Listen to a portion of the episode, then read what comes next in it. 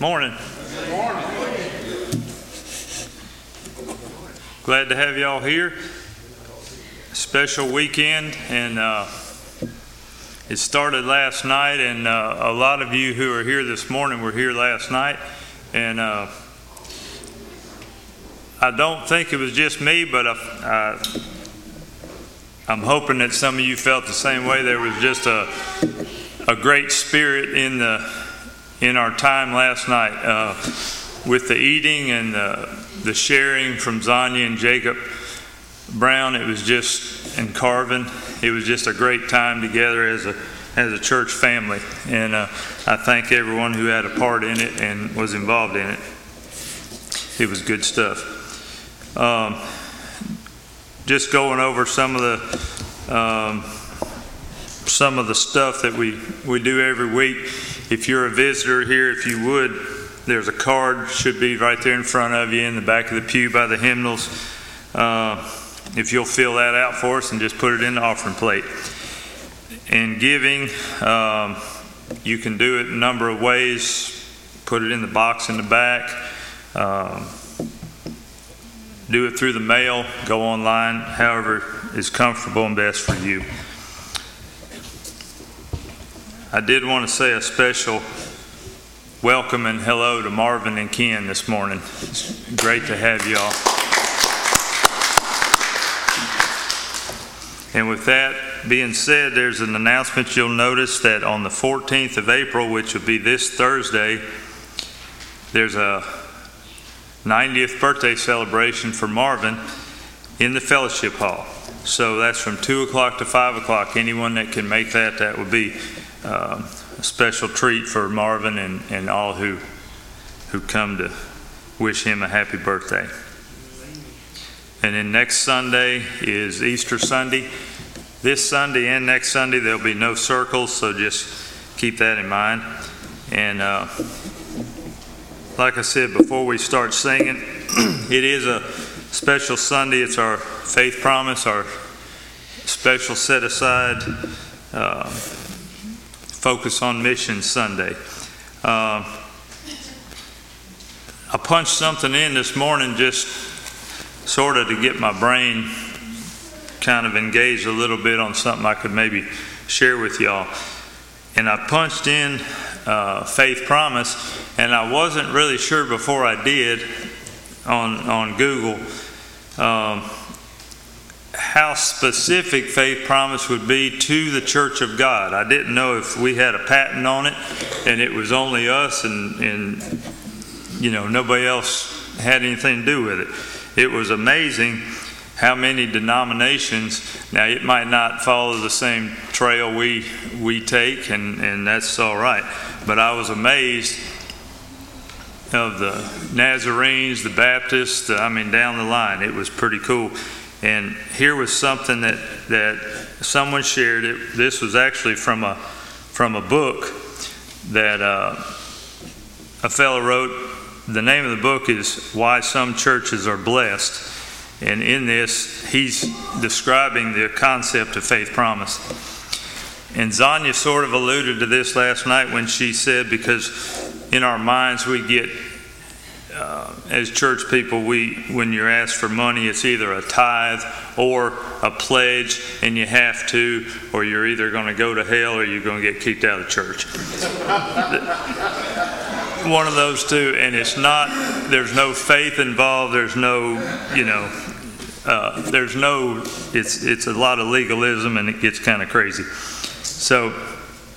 This fellow describes it. He says, No, faith promise is not a pledge Faith promise giving is as far removed from a pledge as a Pontiac Bonneville from a Pinto. a pledge makes you responsible for giving such and such an amount. And this is good here. A faith promise makes God responsible. The supply depends upon Him, not us. A faith promise boils down to this I believe God is great and that His divine supply is infinite. So, how much can I trust Him to provide in the next 12 months to advance the message of redemption around the world? I will become a human conduit through whom He can supply funds to pass on through the local church's mission challenge. Let's pray. Lord, we thank you for this, this beautiful day, and we thank you for the uh, special day it is for our church in particular. And uh, I just pray you'll bless each person uh, in this room. I pray that you'll bless uh, what takes place this morning and who's involved up here on stage and who's who's involved in the in the pews. And I just pray that uh, you will be honored and that that uh, good things for eternity will take place this morning. Amen. Good morning. Let's stand and continue to worship and sing Send the Light.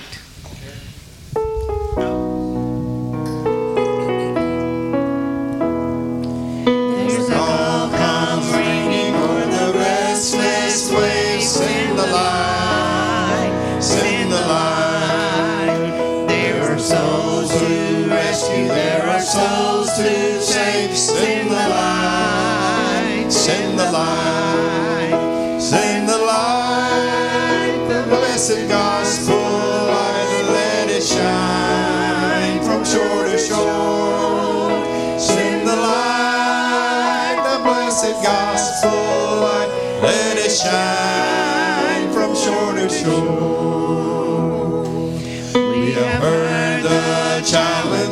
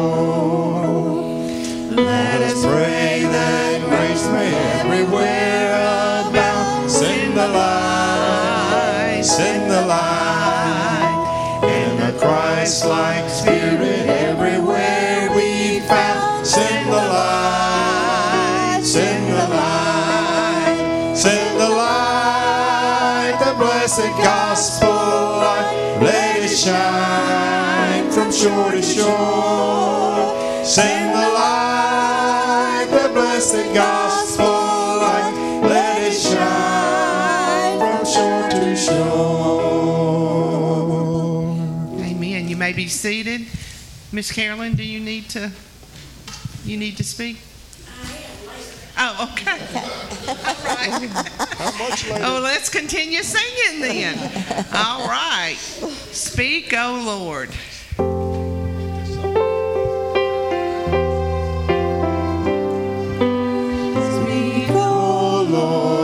As we come to you to receive the food of your holy word. Take your truth, plant it deep in us, shape and fashion us in your likeness, that the light of Christ might be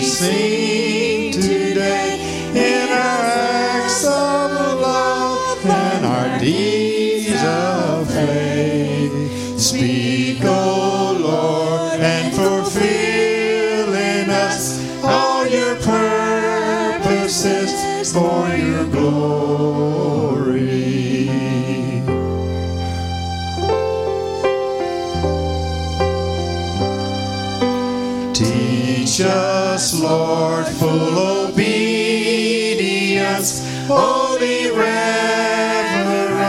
true humility. Test our thoughts and our attitudes in the radiance of our purity. Cause our faith will rise, cause our eyes to see your majestic love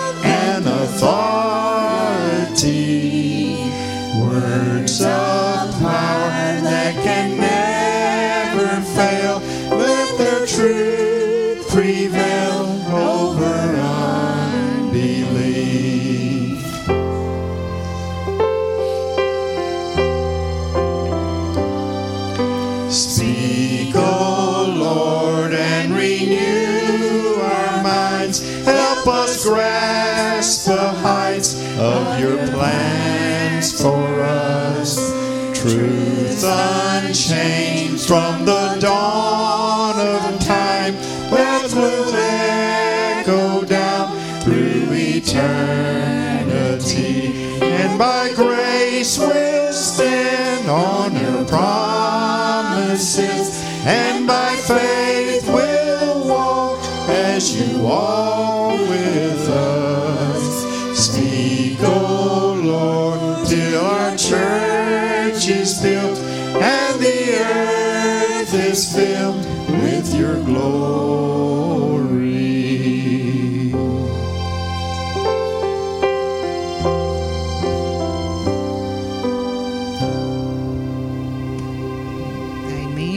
Children, you may go to Children's Church.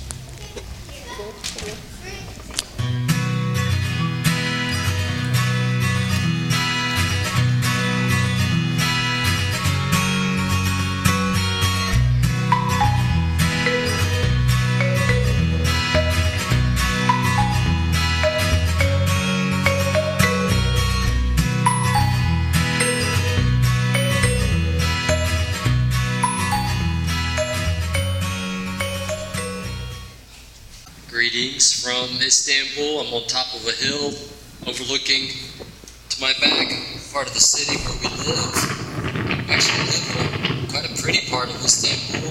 I'm so thankful that we can get out and now and again in a city of 20 million people.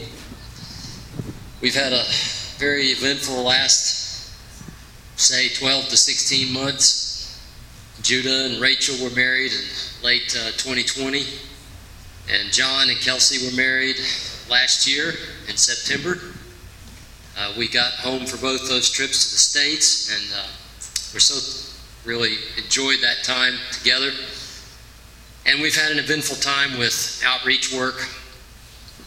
Uh, many relationships have developed with Jean among the Syrian refugees, and uh, pretty often, pretty regularly, we, we are able to get out. She's put together kind of a nice package of, uh, of, of, of, a nice track that shares a little bit of the gospel message and hope in Jesus, and then it, it usually includes some sort of uh, some sort of uh, care package with diapers or some food just to help the, the people know we, we're thinking about them.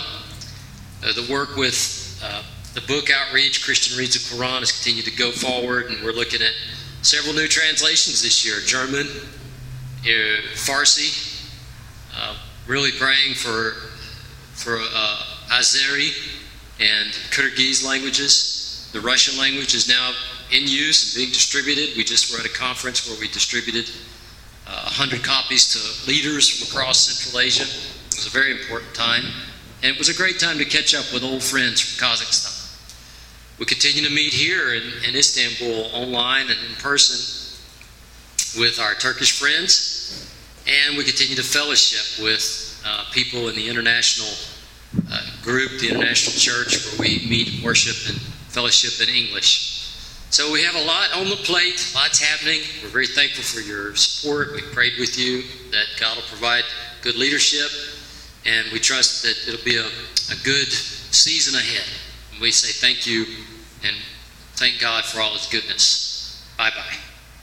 We've had a video from four of our missionaries, but the fifth one, the Todds, were not able to send us a video this time. He had to make a trip into further into Amazonia to visit eight churches, and so he was not able to do uh, a video. The Todds spent last year in the United States because of COVID. While they were here, they traveled 14,000 miles through 10 different states and speak, spoke at many events along their way.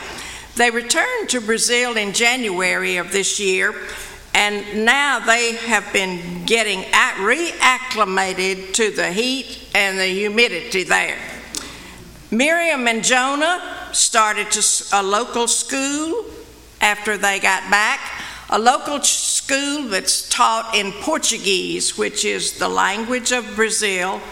And so Miriam is a second grader and Jonah is a preschooler.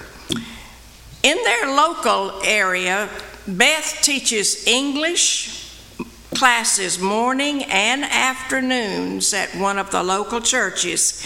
And she teaches English, computers, helps with homework, teaches dance and guitar. And Jonathan is working with churches' media teams, in, which includes many young adults, and they focus on documenting, videoing, and broadcasting church events. But their main focus points, one of them is the seminary that is there. They presently have 18 students from several regions of Brazil. And one requirement is that they serve a mentored ministry in several different churches under different pastors. And it's the, the Todds are responsible for this mentoring. So that's quite a task that they have. In September, in their area, is scheduled a meeting of the Inter American, which is all the Church of God pastors from the continent of South America. So they will have a lot to plan and do with that. And they have started a new ministry, the Children of Promise. And it's been Jonathan's responsibility to get that started.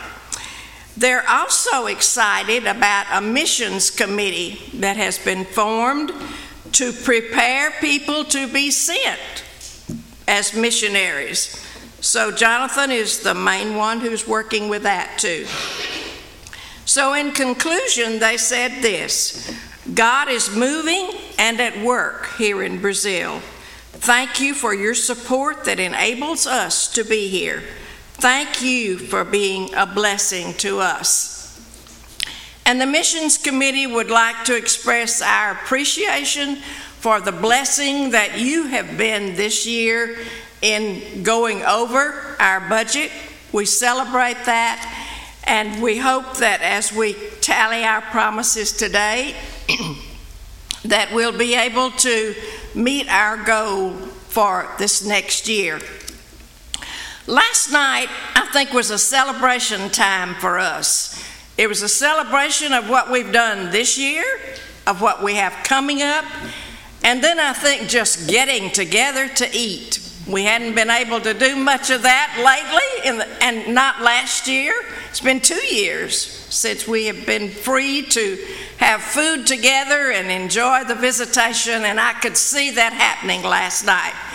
And thanks to all of you that helped us with last night in preparing food, in cleaning up, in doing the, with the children, everything that was done. We appreciate the help that you always extend to us whenever we're having a missions uh, affair. So we are thankful to be a part of a church that looks outward and is out focused and cares about something besides these four walls. So we're pray that as we tally our promises today that we'll see another good year ahead.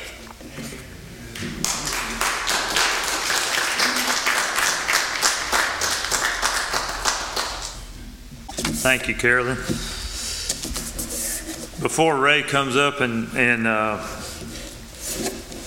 prays for us, uh, I just wanted to say Carvin doesn't really need an introduction, but I, I wanted to share a little something uh, from me, uh, from my perspective toward Carvin. I've been on a mission trip with Carvin, and I've been in several of his presentations here at the church where he's presented stuff. And he he makes me tired talking about all the stuff he's done. I'll put it that way.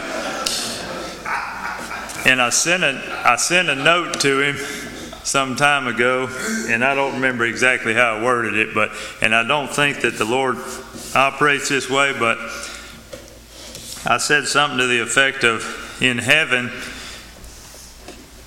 if there's assigned seating in heaven, him and Sandy are going to be on the very front row. And uh, with that said, there's no one but God Himself knows how many people are going to be in heaven because of Carvin and Sandy's efforts. And uh, I'm personally grateful, and I know people around the world are grateful for, for their lives. So thank you, Rick.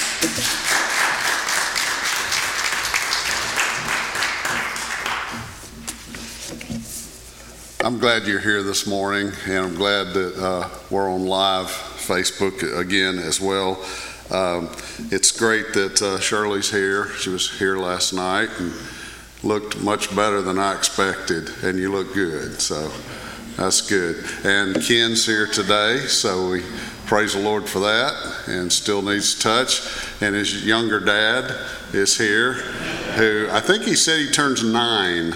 Oh, maybe it's 90. That was it now. 90 this week. Uh, Marvin, pleasure for me to get to meet him. I did want to share, I spoke with the Hunts uh, this just yesterday. I think it was yesterday. Yes, yesterday.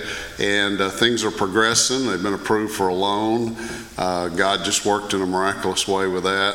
Uh, their house goes on the market uh, this week. So be in prayer for that and all the transition and for whatever house it is here that, that God has for them. And I appreciate all of you picking their house out for them that have called me. But that's good. But let's pray they get the one God wants for them uh, as well. So also, many of you got list of names going to IYC, and all of you should have the opportunity to have the uh, six or so names of those from our congregation here locally that are going to be attending IYC. But the church really believes that prayer is really important, and I can't tell you how important the younger generation is anywhere in the world. Missions are here today, so we want to pray God's. Uh, will on that as well. And it's great Randy and Karen are back. They came back, and so it means there's no more allergies, everything's wonderful, and all that. So we hope that as well. Uh, if you happen to have your Faith Promise card available, perhaps already filled out or not, um, you know, and if you need one, we need to definitely get you one uh, for sure if you if you need one. But I'd like you to maybe put it in your hand uh, and join me together in prayer, just if it happens to be there handy. Father, we begin this prayer with feeble praise. You are awesome. You're beyond words can express. Lord, we sing songs, we try to reach out with our lips words of praise, and they are not worthy, for you alone are beyond anything that we can praise effectively. But Father, we do praise you for your goodness. You created every individual hearing my voice, and you created them uniquely in your image. And you, you didn't just create us, God, you gave us life and you made a plan for our life. And Lord, today is part of that plan, and we are here. And in our hands are cards that Marlon's already shared. Last night we talked about. But God, I pray that you would bless what we have reached out in faith and put on the card. God, I pray that you would bless it, you would guide it, you would allow us to maybe even give exceedingly abundantly above what we can even think because you own everything. All that we have is yours. The life that we have is yours. Lord, every good and perfect thing comes from you. And it is only because we live in a fallen world that we experience sickness and all the things that we see that concern us so much. But God, for this day and this time, we are in your sanctuary. So, God, I pray for a miracle that we would just lay all of those concerns and burdens of a lost world, a war going on, all of those things we cast to you so that we might focus in on the words that you have to speak to us. And God, I pray that you would just anoint Carvin with freedom to share the message that you've laid on his heart. And God, we would just feel your love, feel your presence this morning. And I pray, God, that your will would be done. Lord, it's an honor to pastor people that love the Great Commission. And I pray, God, that we will be faithful. And God, would you take what we give and multiply it? In Jesus' name we pray. And all God's people said, Amen. Brother Carvin. I consider it a great privilege to be able to speak to you this morning what I know God has put upon my heart. I have said it before, I will continue to say it. I don't know of a single congregation that gives more to missions per capita than you do. You have partnered with uh, our organization for 16 years, and before that, you were with us for four years while we were serving in Ecuador as the first North American missionaries of the Church of God there. And we are deeply, deeply appreciative of your support through the years. I assure you, I'm not going to lay down as I preach this morning, as Brother Ron did in that video. I, I prefer to stand when I preach. If you want to lay down, there's several empty pews. Just go ahead and do that. Uh, let your conscience be your guide this morning. For some of you, faith promise might be a new concept. I want to ease your preconceived notions today. I'm not here to take up an offering. I am here, and I encourage my task this morning to encourage you to enter into a covenant relationship with God that will give Him the opportunity to perform a miracle in your life, a miracle that not only will bless you, will bless someone else through you. I'm using a text this morning that uh, probably I have never heard preached in a mission convention, but I felt led to go this direction. So if you'll turn with me to Mark, the Gospel of Mark, chapter 6. Let me read just verses 30 through 40. It's a, it's a, lot of reading, but I feel like it's necessary to get the whole context of what's happening in Jesus' life, especially with his 12 apostles. Mark, the sixth chapter, I'll begin reading with verse 30 from the NIV translation. This takes place shortly after Jesus had already raised someone from the dead. It was a little girl, so that is significant to know that. Verse 30. The apostles gathered around Jesus and reported to him all that they had done and taught. See, he had sent the 12 out to do ministry without him, and now they've come back to give a report, which is something we all should do when we go back to those who have sent us. Then, because so many people were coming and going that they did not even have a chance to eat, he said to them, Come with me by yourselves to a quiet place and get some rest. So they went away by themselves into a boat to a solitary place. But many who saw them leaving recognized them and ran on foot from all the towns and got there ahead of them. When Jesus landed and saw the, the, large crowd, he had compassion on them because they were like sheep without a shepherd. So he began teaching them many things. By this time it was late in the day, so the disciples came to him and said, This is a remote place, they said, and it's already very late. Send the people away so they can go to the surrounding countryside and villages and buy something for them to eat. I don't think they were concerned about the people eating. Being human, I, I believe they probably said, get the people out of here so we can find something to eat. But nevertheless, we'll, we'll see what happened. Verse 37 But he answered, You give them something to eat. They said to him, That would take eight months of a man's salary or wages. Are we to go and spend that much on bread and give it to them to eat? How many loaves do you have? He asked. Go and see. When they found out, they said, Five and two fish. Then Jesus directed them to be the apostles, to have all the people sit down in groups on the green grass. So they sat down in groups of hundreds and fifties. As I was preparing this sermon, I, realized, probably for the first time, that this is the only miracle that Jesus performed that is recorded by all four gospel writers. Think about that. Why? Well, Peter walking on water was one of the greatest miracles we know of Scripture. He and Jesus were the only two humans that ever did. Did they all write about that? No. Only Matthew. When Jesus raised Lazarus just before he entered Jerusalem for the last time, he raised him from the dead. A great miracle, at least the third person we know that he raised from the dead. That's recorded only by John, not the other three. But the feeding of the 5,000 men, not counting all the women and children, is the only miracle recorded by all four gospel writers Matthew, Mark, Luke, and John. As I was trying to discern, well, why? What's so important about this miracle? He'd done greater miracles, in my opinion. I'll submit to you three things right quickly before I get to the meat of this sermon this morning. First of all, to my knowledge, it's the only miracle that involved the full participation of the 12 apostles. Matthew, Mark, and Luke all record that Jesus told the disciples in verse 37 You, you give them something to eat.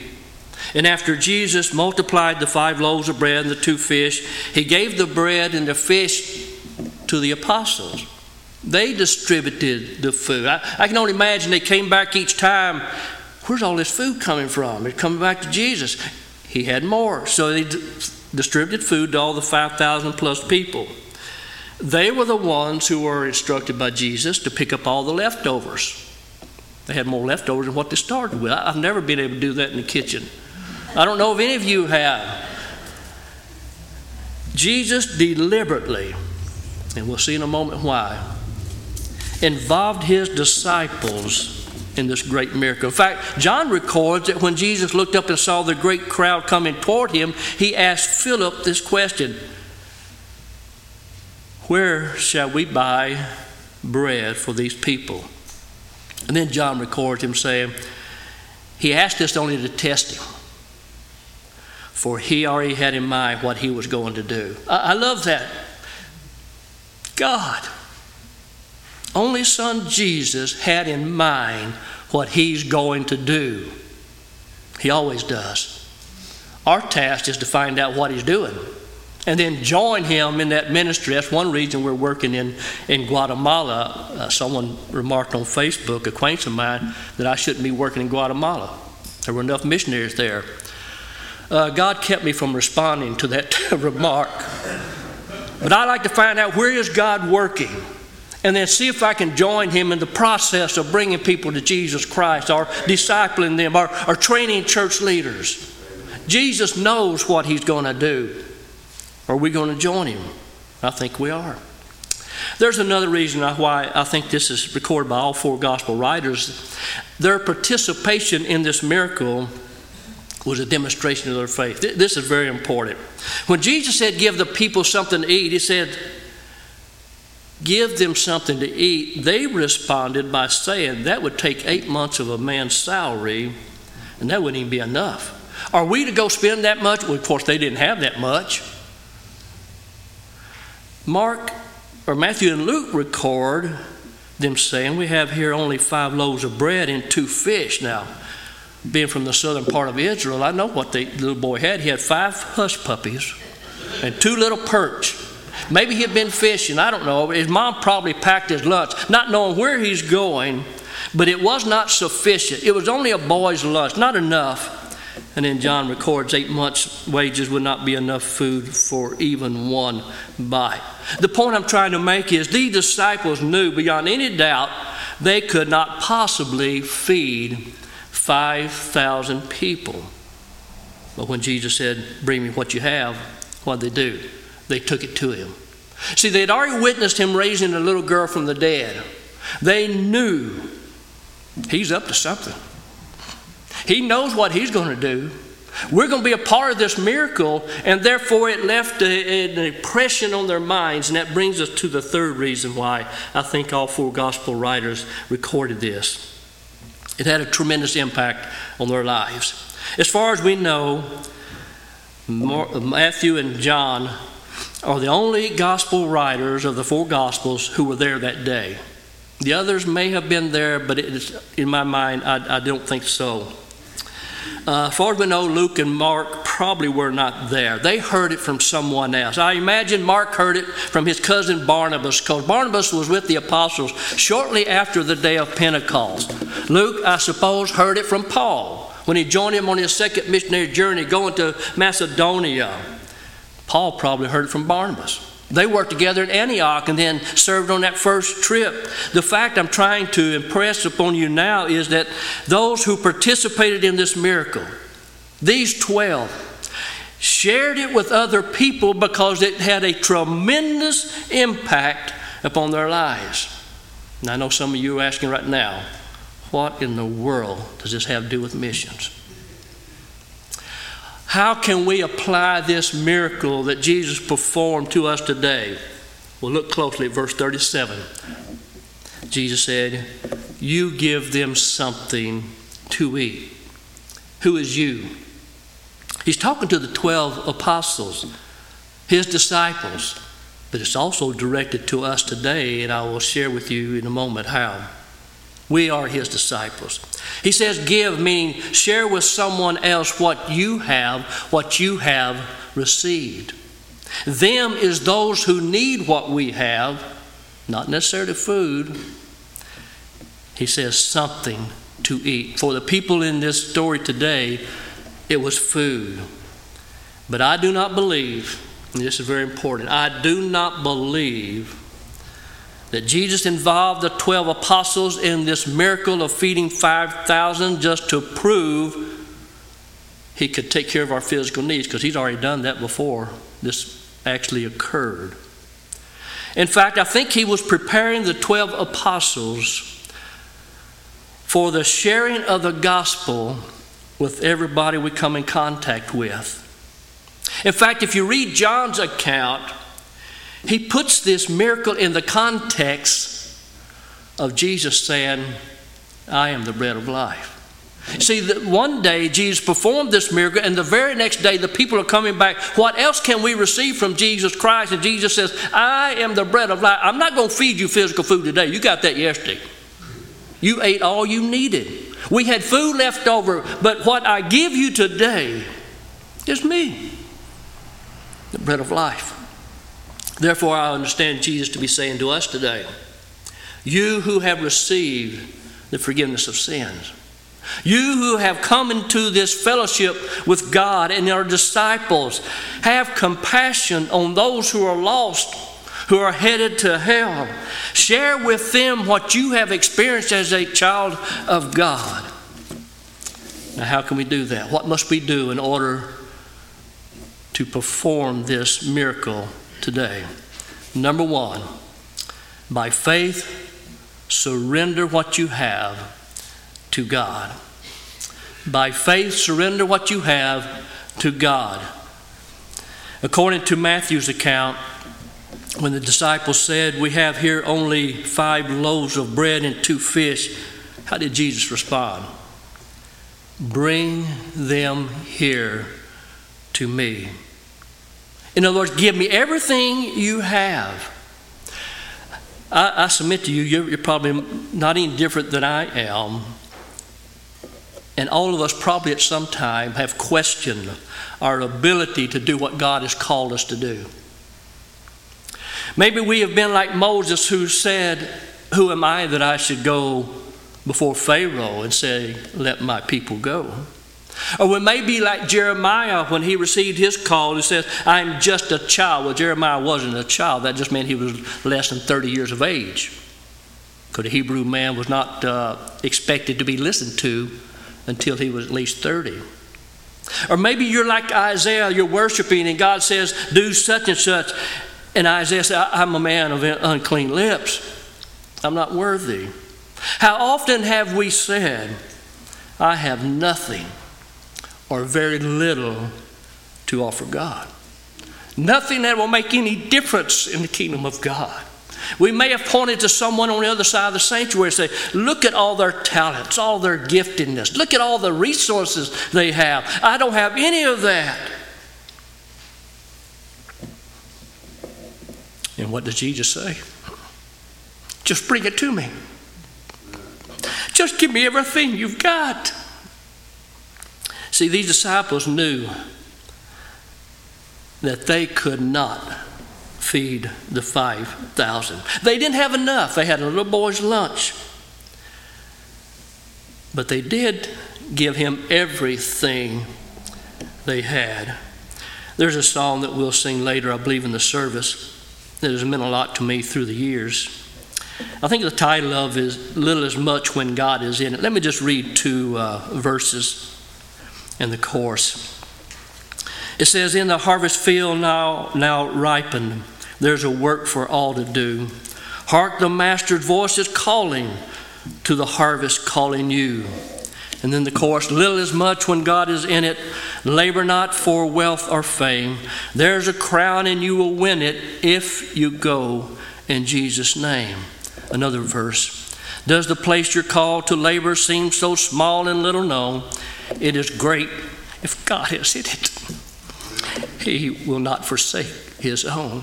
For little is much when God is in it. Labor not for wealth or fame. There's a crown and you will win it if you'll go in Jesus' name.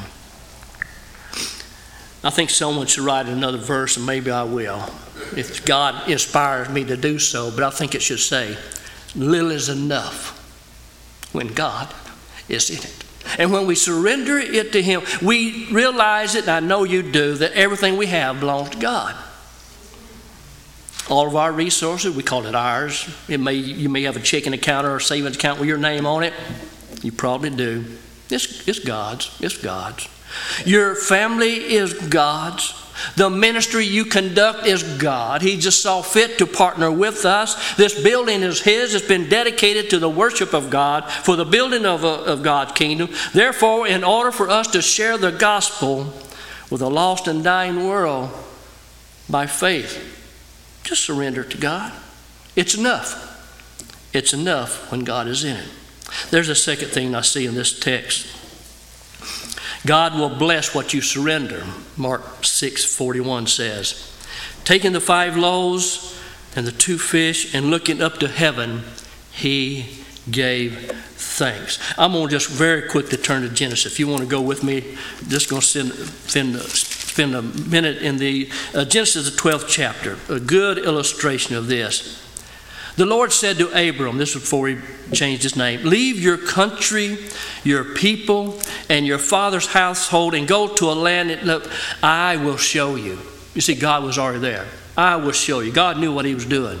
I will make you into a great nation. I will bless you. I will make your name great, and you will be a blessing. I will bless those who bless you, and whoever curses you, I will curse. And all peoples of the earth will be blessed through you. Oh, I love that passage. Went to a place he had never visited before to follow God. In chapter 17, just two verses, verses 15 and 16. God was going to make a great nation out of Abraham. There was a big problem no children, and he was too old. God said to Abram, Abraham, as far as Sarai, your wife, that was before she was named Sarah, you are no longer to call her Sarai, her name will be Sarah. I will bless her and will surely give you a son by this time next year. I will bless her so that she will be the mother, not of nation, of one nation, of nations, kings of people will come from her. Turn to chapter 21. I just want to read two verses there. For the Lord was gracious to Sarah, and he did to her as he had promised. She became pregnant and bore a son to Abraham in his old age at the very time God had promised. Then in chapter 22, when their son Isaac was, I submit, probably in his teens, sometime later God tested Abraham. He said to him, Abraham, here I am, he replied. Then God said, Take your son, your only son, Isaac, whom you love, and go to the region of Moriah, sacrifice him as a burnt offering on one of the mountains I will tell you about. There again, going to a different place. And then by the time we get to verses 16 through 18, we know that that uh, Abraham binds his son, lays him on the altar. The wood is there. He is ready to take his life, and an angel stopped him. As I read those few verses, I counted nine times that the word blessed is used in there. See, Abraham had learned to surrender everything to God. He'd already surrendered his past when he received uh, word to leave your home and some of his family and go to this new country that he would receive. He surrendered his, pre- his future when he said, Sacrifice your only son, Isaac. So therefore, God blessed what he had surrendered. And he can only do the same for us. He cannot bless what we hold on to. He blesses what we surrender to Him. Uh, whether it be our families, our resources, our jobs, whatever, God will bless what we surrender to Him. All He is saying, bring me everything you have so I can bless you and bless others through you. God wants to perform a miracle in our lives today through a step we call faith promise so that you may be a blessing to someone else. Let's look at point number three. God will break and multiply what we surrender to Him. Verses 41 through 43. Taking the five loaves and two fish and looking up to heaven, He gave thanks and broke the loaves. Then He gave them to His disciples to set before the people. He also divided the two fish among them. And they all ate and were satisfied. Going back to verse 34. When Jesus saw a large crowd, Scripture says he had compassion on them because they were like sheep without a shepherd. I did some research on that word compassion. It's used quite often just before Jesus performs a miracle, and it comes from the same root word splanchnology, which I had never heard of before. It's a medical term meaning the study of the intestines or they say the study of the gut. But intestines sound a little bit better. Intestines, meaning in the Greek, when Jesus saw the people,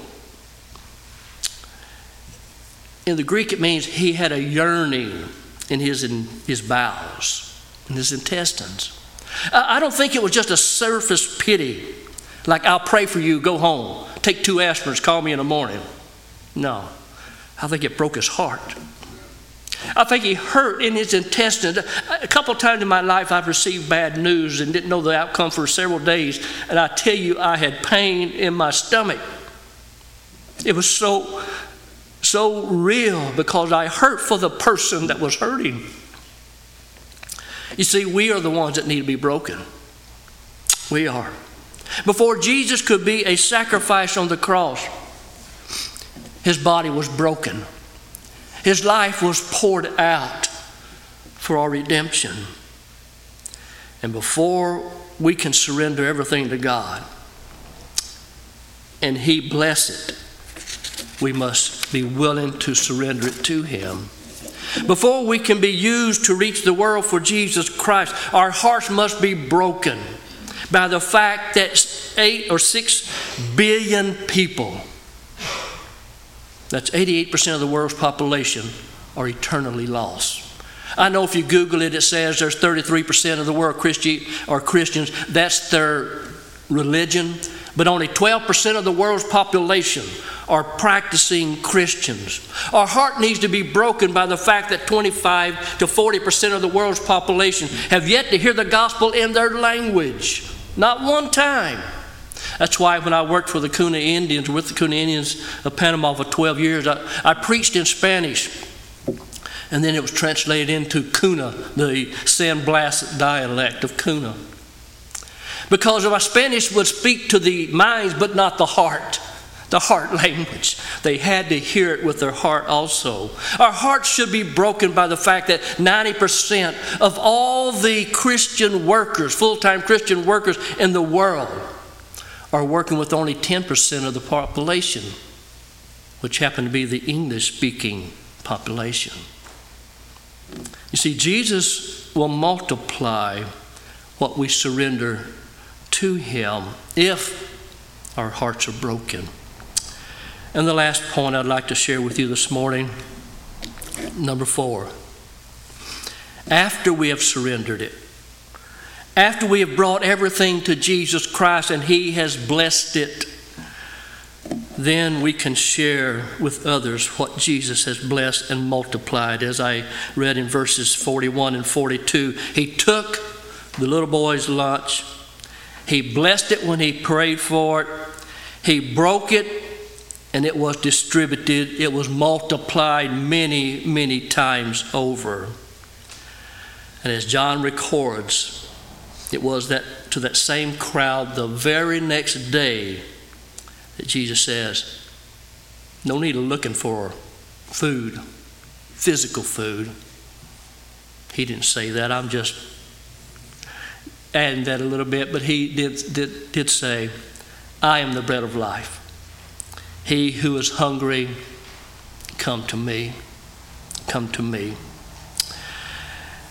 Uh, let's go to the next uh, slide. I just want to briefly describe our ministry. We're working with the Mayan Indians. God gave me a, a, burden for the Native Americans when I was just 10 years old, and you who have come on Wednesday nights have seen several presentations of that. So, but we are uh, still working with the Mayan Indians of Guatemala.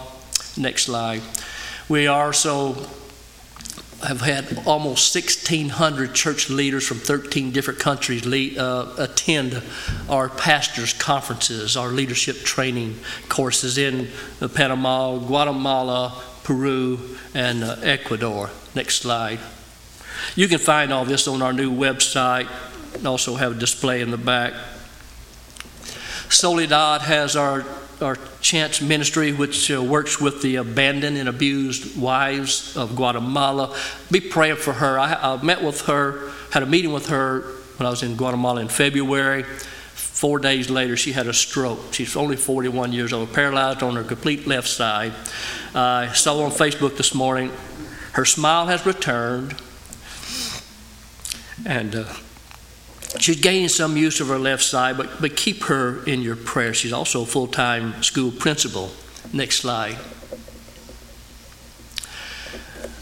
We are helping to support 50 of the 400,000 orphans of Guatemala.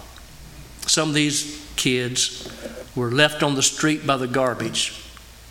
At least two of our kids, they were given birth in the hospital, and the mothers left the child there. All of them have been either uh, forsaken, abused, or neglected, every one of them. So we are heavily into that ministry. Next slide, I believe our last one. Uh, our school in uh, Peru, Christian school, three year old kindergarten through the sixth grade. We have 180 kids there. Uh, when they graduate the sixth grade and go to a public school, they are in the top 10 percent top 10% of their classes. Let's look at the faith promise concept to see how God wants to bless us this morning so we can be a blessing. Faith promise has already been said, and most of you know this, is entering into a, a personal covenant with God, expressing your intention to give a certain amount to mission, even though you think it is not possible, because when we read in 2 Corinthians 8 3, where it comes from, Paul says they gave beyond their ability, meaning God came up with the resources, as He always does. Our part is to trust God enough to do what He says. God's part is to honor our faith and supply the means. I want to share just one example. Uh, worship team, why don't you go ahead and come forward? Uh, Sandy and I were pastoring in Tulsa in the late uh, 80s and the early 90s. We led that church in their first faith promise. And in that faith promise, Sandy and I promised to give 500 over and above our tithes. At that time, we had a uh, Japanese exchange student live with us 10 months. And within a month of making that promise to the church, faith promise, budget. I went to the mailbox one day and I got a letter that was addressed to me from Mie, that was her name, Mie Yamasaki. Good Japanese name, I suppose.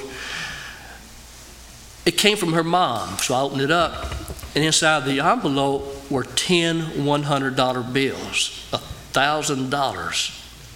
I wouldn't send a dollar in the mail from Mon- West Monroe to Monroe.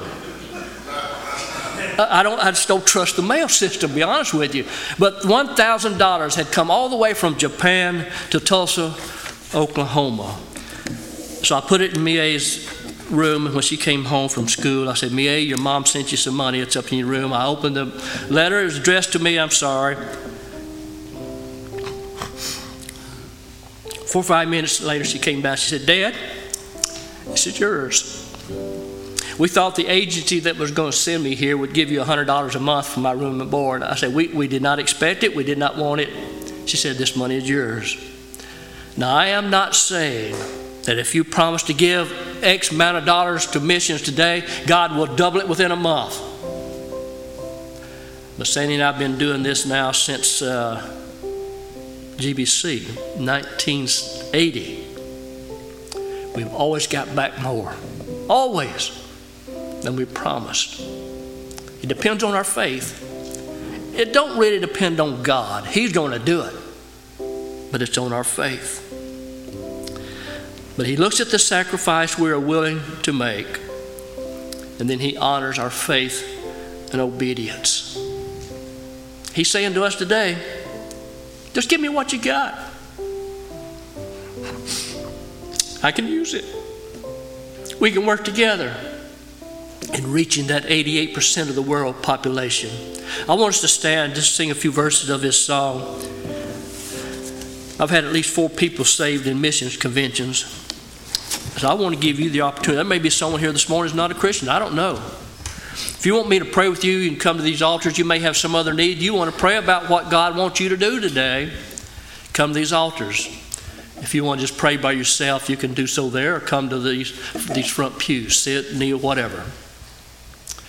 I asked you to pray about what you can do as you surrender everything to God. Won't you come as we sing?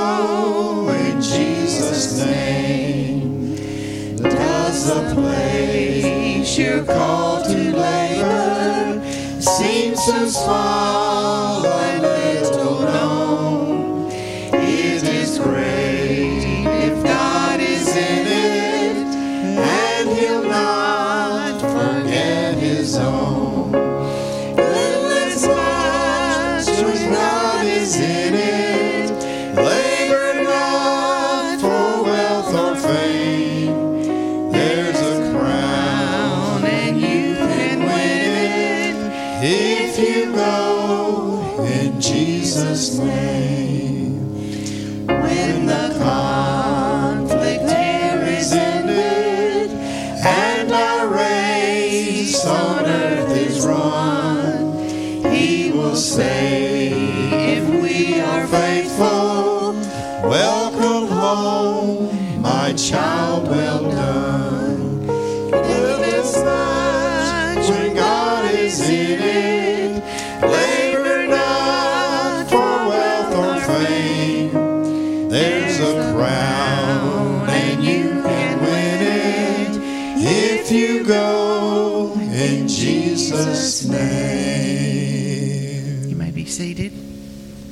Thank you, Brother Carvin. Wow.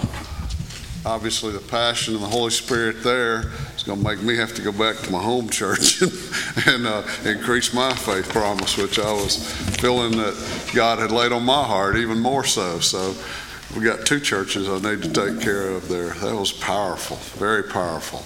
It is amazing that little is much when God's in it, and we just do our part. And I think many times we're weak on doing our part but he's so faithful and encourages us. And I know we've heard, we could have testimonies because you've seen your faithfulness before. Well, now's the time we get to, and we, look, we got a lot of faith going on because we got calculators down here and two ladies that know how to use them. So we've stepped out on faith and we've got it. So uh, if you need a card and don't have a card, would you please, Mike, y'all got any? Okay, come on, bring them down. And if anybody needs a, another card, and if you've already turned in a card and you want a second card, that's good too. We'll take second mortgages.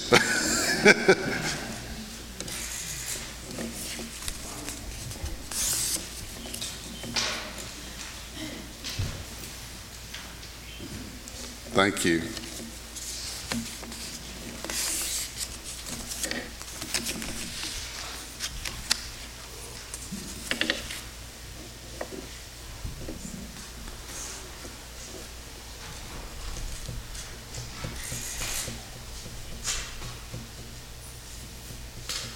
Now, for those that have already uh, completed their cards, and I know there's many of you that have, while the others are filling those out, if you'll just uh, uh, pass those, Mike's got a, have you already collected some, Mike?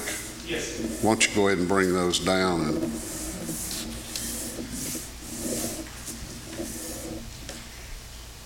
we'll get those calculators going. They're already hitting the buttons, I think, over there.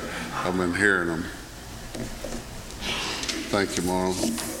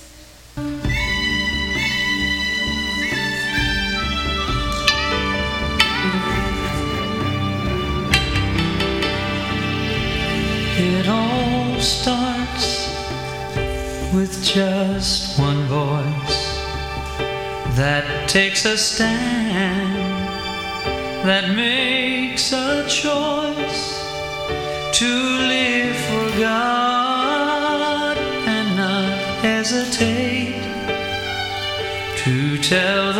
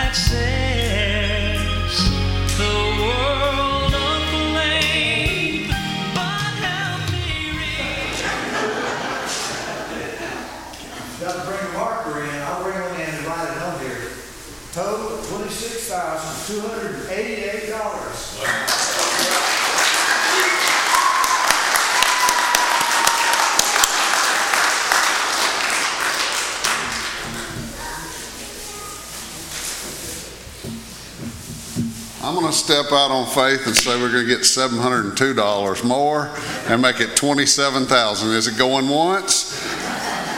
Going twice? I say we go for 27,000. And then uh, uh, I know a few of you, uh, and there's several that aren't here, so I just believe we're going to do that. Isn't that exciting? Wow, 26,288. That's awesome. And everybody at home, that's all my pastor friends, that's awesome. That is great.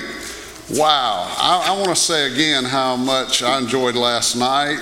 Zanya did, did a great job. Jacob said he was nervous. That's what he said. Uh, it was great, and to, just to, to be a part of that. And Carvin today, the message was just full of the Holy Spirit, spoke to our heart, and it was just awesome. And God is good. And today we are, are not having uh, circles. Um, but we want to celebrate this, and you have a chance to spend time with your family. Today's Palm Sunday. Gorgeous. If you don't see Jesus, you know, just walk outside. He's everywhere. It's beautiful. Beautiful day today. And then this Wednesday, Brother Carvin's going to share in the fellowship hall combined group like we've been doing in the past on servanthood and kind of the last week as we celebrate Holy Week uh, this week. And next Sunday, uh, I'll be sharing on your part of being a miracle. It really kind of relates to what Carvin is talking about as we continue Meet the Cast next week. So we got a lot of things that are going on, and Circle, the nine o'clock Circle does meet next Sunday, uh, but it'll be an, also an opportunity for you to spend time with your family as well. Are there any other announcements? Anything that? Okay, let's stand. We got to stand together and we got to celebrate this. So uh, we're gonna we're gonna do that. I want to say a prayer, and then I want us to excitingly end. Uh, I've got a couple challenges for you at the end of that. Okay, Lord, you're able to do exceedingly abundantly above all that we ask or think. And God, we are seeing a miracle here again today. You are so good. And God, there's no limit, no bounds to what you want to do in our lives. Lord, we commit that to you. Lord, I pray that you would multiply these funds, press them down, use them, God, for your kingdom and your glory. And I pray, Lord, blessings on every person that is here today and all who gave. In Jesus' name, amen. Now, I want you, before you go, to do two things. I want you to clap like we clap when our kids get, you know, hit the ball, T ball, hit the baseball, when they don't even hit the ball. You know what I'm talking about? So we surely ought to honor God for this. And the second thing you're going to do, I'm going to ask you to do, challenge you to do, is find somebody you haven't seen and shake their hand before you leave. And and we're COVID free, but there's wipes out there if you have to do that later. Okay? Okay. So let's celebrate victory. Amen. Woo! Yeah, yeah. That's the way. Go, go, go. Awesome. Awesome. Okay, find somebody you haven't, and then tell Brother Carl, Carvin how much you appreciate the sermon.